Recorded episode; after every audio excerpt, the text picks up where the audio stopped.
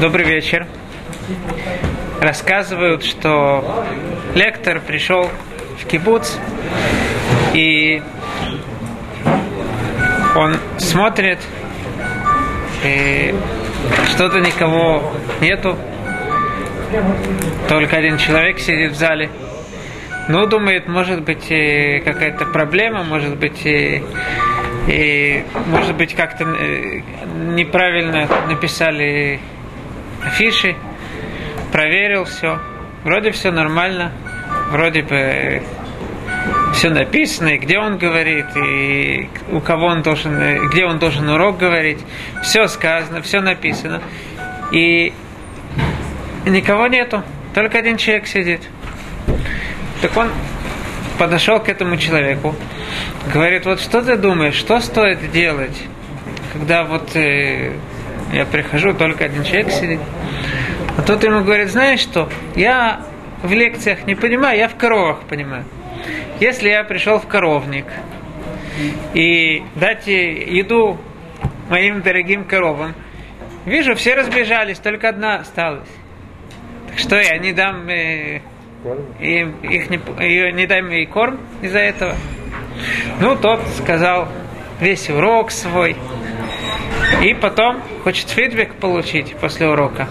Ну, говорю, ну как было. Тот говорит, знаешь что, я в лекциях не понимаю, я в коровах понимаю. Если я приду, я вижу, что все коровы разбежались, только одна осталась. Что из-за этого я дам ей корм всех коров, которые разбежались? Ну, это... Сейчас у нас ситуация тоже, я вижу, что людей немного, потому что это нофеш, все разъехались, разбежались, на море поехали. Но мы больше Но- понимаем лекции, да. Но вся разница, что у нас такой, та- такие люди сидят, которые больше в лекциях понимают, чем в коровах. Поэтому я думаю, что можно взять пищу всех тех, которые разъехались, и дать нашим дорогим слушателям, участникам нашего урока. Сегодня я, может быть, э, хотел поговорить, мы наши последние занятия мы посвятили доказательствам истинности Торы, поскольку в недельной главе Парашат Ре находятся те вещи, о которых Гемара Масахат Кулин говорит, что из, из того, что он сказано, из тех псуким, которые говорятся в недельной главе, мы можем доказать, что Тура Минашамаем, что у нас небес. Что же это за псуки? Давайте их зачитаем.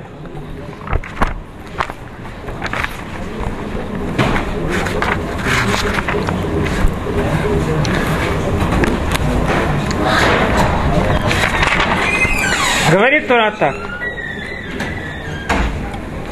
Сыны вы Богу вашему. Не ешь ничего мерзкого. То есть, тут сказано, что поскольку мы сыны Бога, мы должны быть святыми. Мы должны себя отдалять от всякой мерзости, от всякой нечистоты. И Тура нам говорит, какие критерии, каким образом мы сможем знать, какая пища чистая, а какая нет. Говорит Тура так. Всякое животное с раздвоенным копытом и с разрезом на копыте, делящим его на двое, из скота, отригающего жвачку, его можете есть. Только этих не ешьте из отрыгающих жвачку и имеющих раздвоенное копыто с глубоким разрезом. Верблюда и зайца и кролика, так как жвачку отрыгают они, но копыта не раздваивают. Нечистые они для, нечисты они для вас. И свиньи, потому что копыта у нее раздвоены, но жвачки не жует. Нечиста она для вас. Мясо их не ешьте, и к трупам их не прикасайтесь. То есть, Тура нам дает по отношению к животным два критериона, два, два, две критерии. Одна критерия, это должно быть у нее раздвоенные копыта, а вторая критерия, она должна жевать жвачку.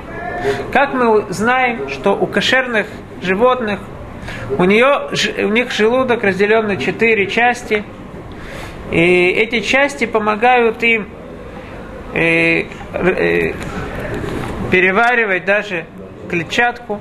То есть эти животные, они все кошерные животные, они не едят пищу, они едят мясо, и они не, они, на них хейтятся другие животные, поэтому они должны быстро съесть траву, которую они, э, они выходят на поле поесть траву, допустим, корова выходит, она должна быстро съесть это, чтобы успеть от хищника э, убежать.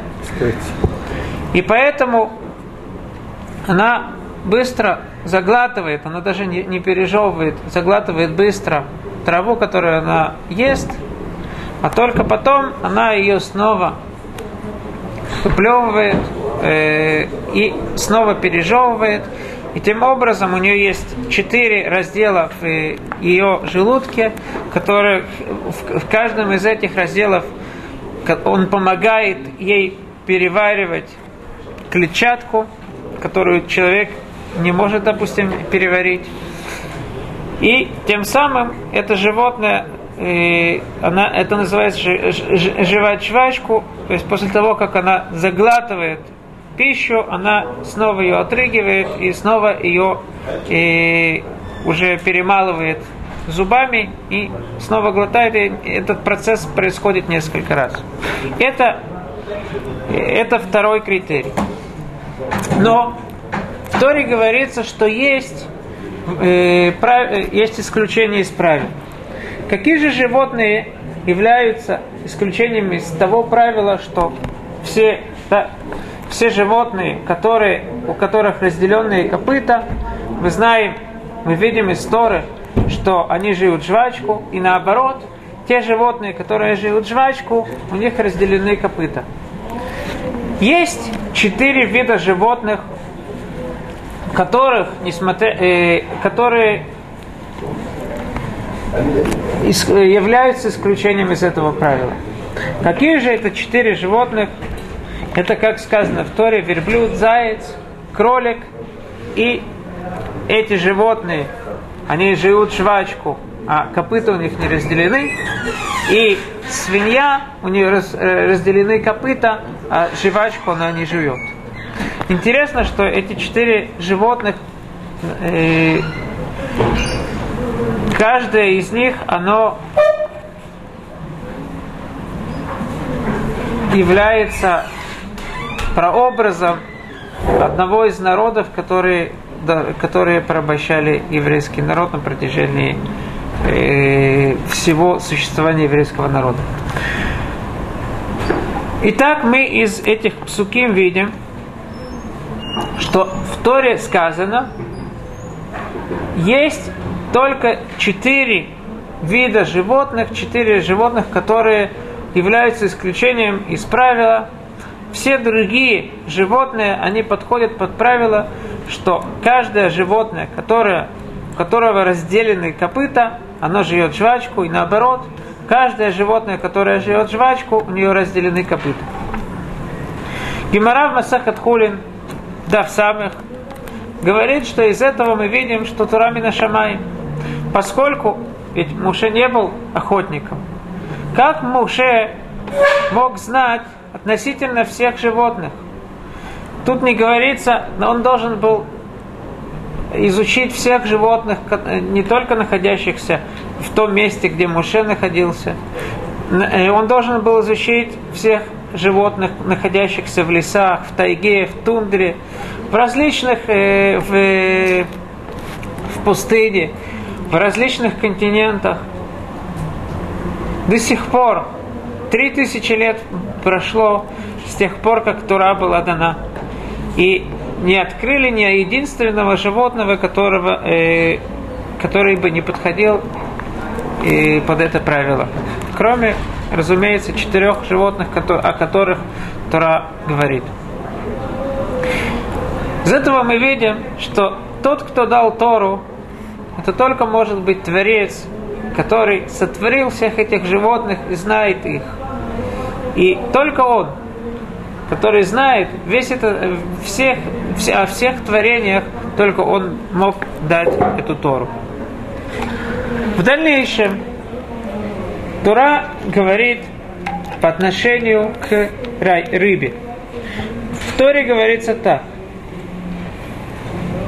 Вот этих ешьте из всего, что в воде, все имеющее плавники и чешую ешьте. Все же, что не имеет плавников и чешуи, не ешьте. Нечисто оно для вас. По отношению к рыбам, к морским животным, говорит Тура два других критерия. У них должны быть плавники и чешуя. Из этих слов Торы мы по, на первый взгляд понимаем, что возможно, что есть морские животные, у которых есть чешуя, но у них нету плавников. И наоборот, есть такие морские животные, у которых есть плавники, и у них нет чешуи. Однако, говорит Мишна Масахет, Хули, э, Масахет Нида, что все морские животные, у которых есть чешуя, обязательно у них есть плавники. Однако, возможно, что есть плавники и нет чешуи. Казалось бы, несмотря на то, что в Торе, в письменной Торе, это, это правило не сказано, но мы видим это правило, но сформулировано в Мишне.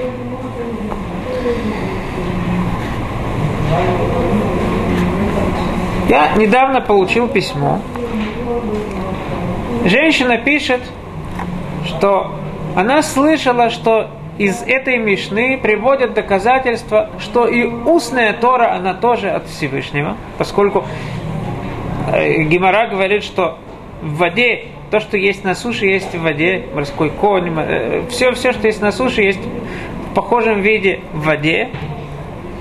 И в воде есть множество, э, э, царства, которое есть в воде, оно гораздо больше, чем то, что всякие животные, которые есть на суше.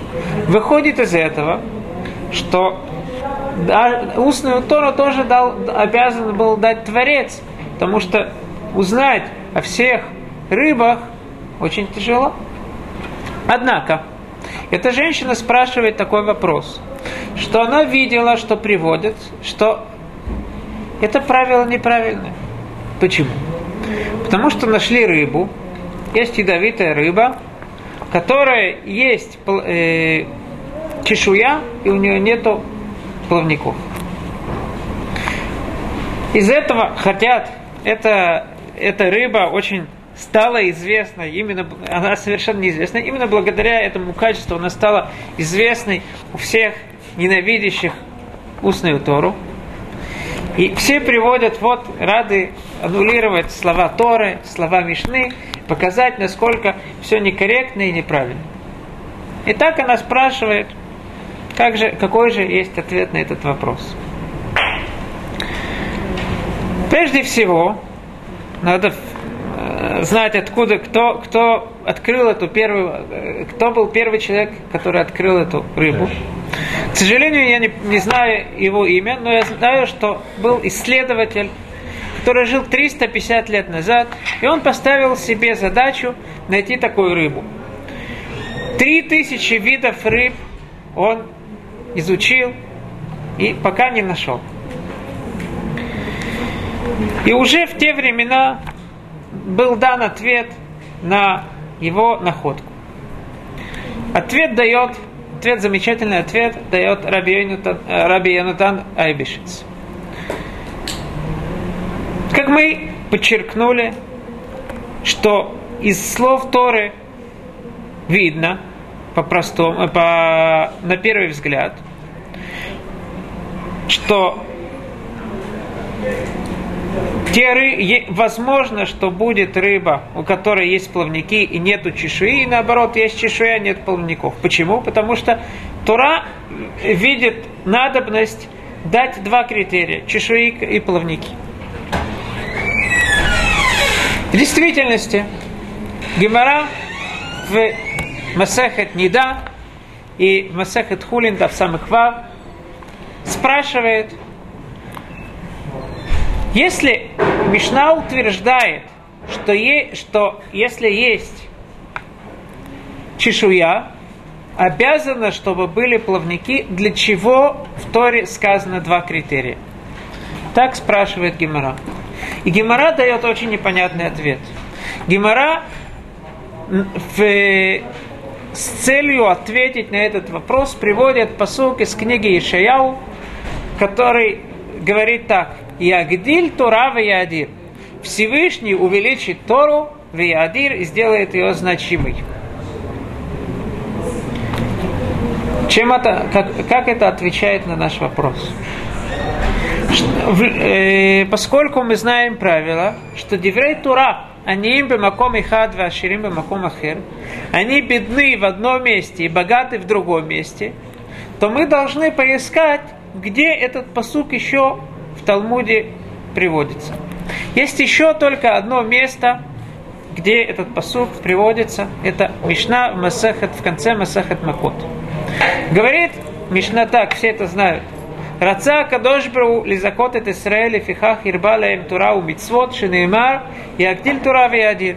Всевышний хотел дать заслуги еврейскому народу, поэтому он увеличил Тору. Шинеймар и приводится этот посук Ягдель Тура Виадир. Чем же множество заповедей это такой большой схуд, такой большая, такая большая заслуга еврейскому народу. Ведь, возможно, если, он не выполнит, если мы не выполним эти заповеди, будет не заслуга.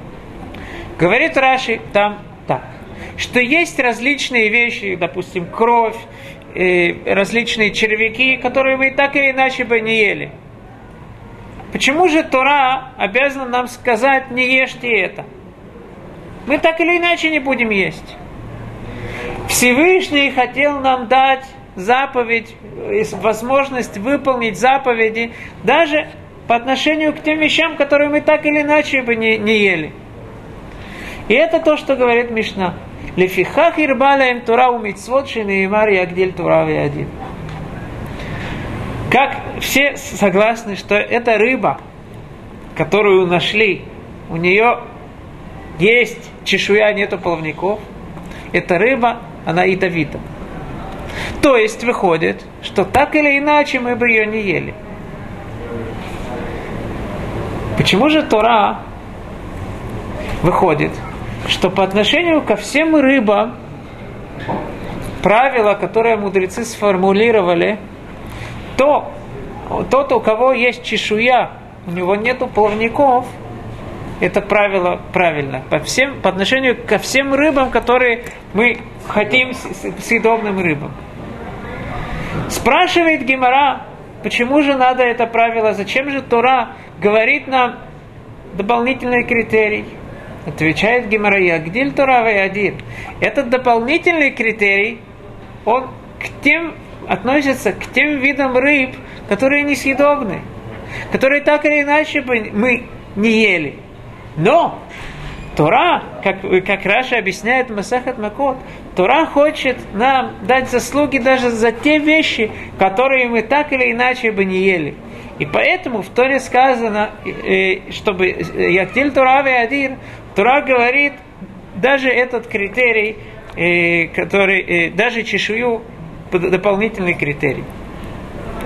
Выходит, что то, что то, чем пользуются все те, которые встают против устной Торы, то доказательство, которым они пользуются, оно, в принципе, находится в Гимаре, находится в Торе. Если бы они э, более задумывались над тем, что против чего они воюют, над, над э, самой Торой. Почему же в Торе сказано два критерия, то они сами бы поняли, что именно эта рыба, она, она доказательство словам Гимары и Торе. Эта рыба, и на нее как раз есть намек в Торе. Интересно, что когда евреи выходили из Египта, Всевышний говорит фараону,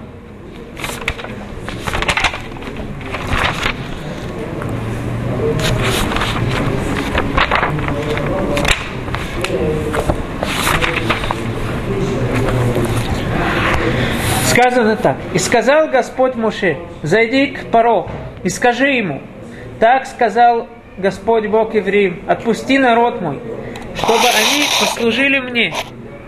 Ибо если ты откажешься отпустить и еще будешь удерживать их, то вот рука Господня будет на, на, скот, на скоте твоем, который в поле, на конях, на ослах, на верблюдах, на крупном и мелком скоте, моровая язва весьма тяжкая.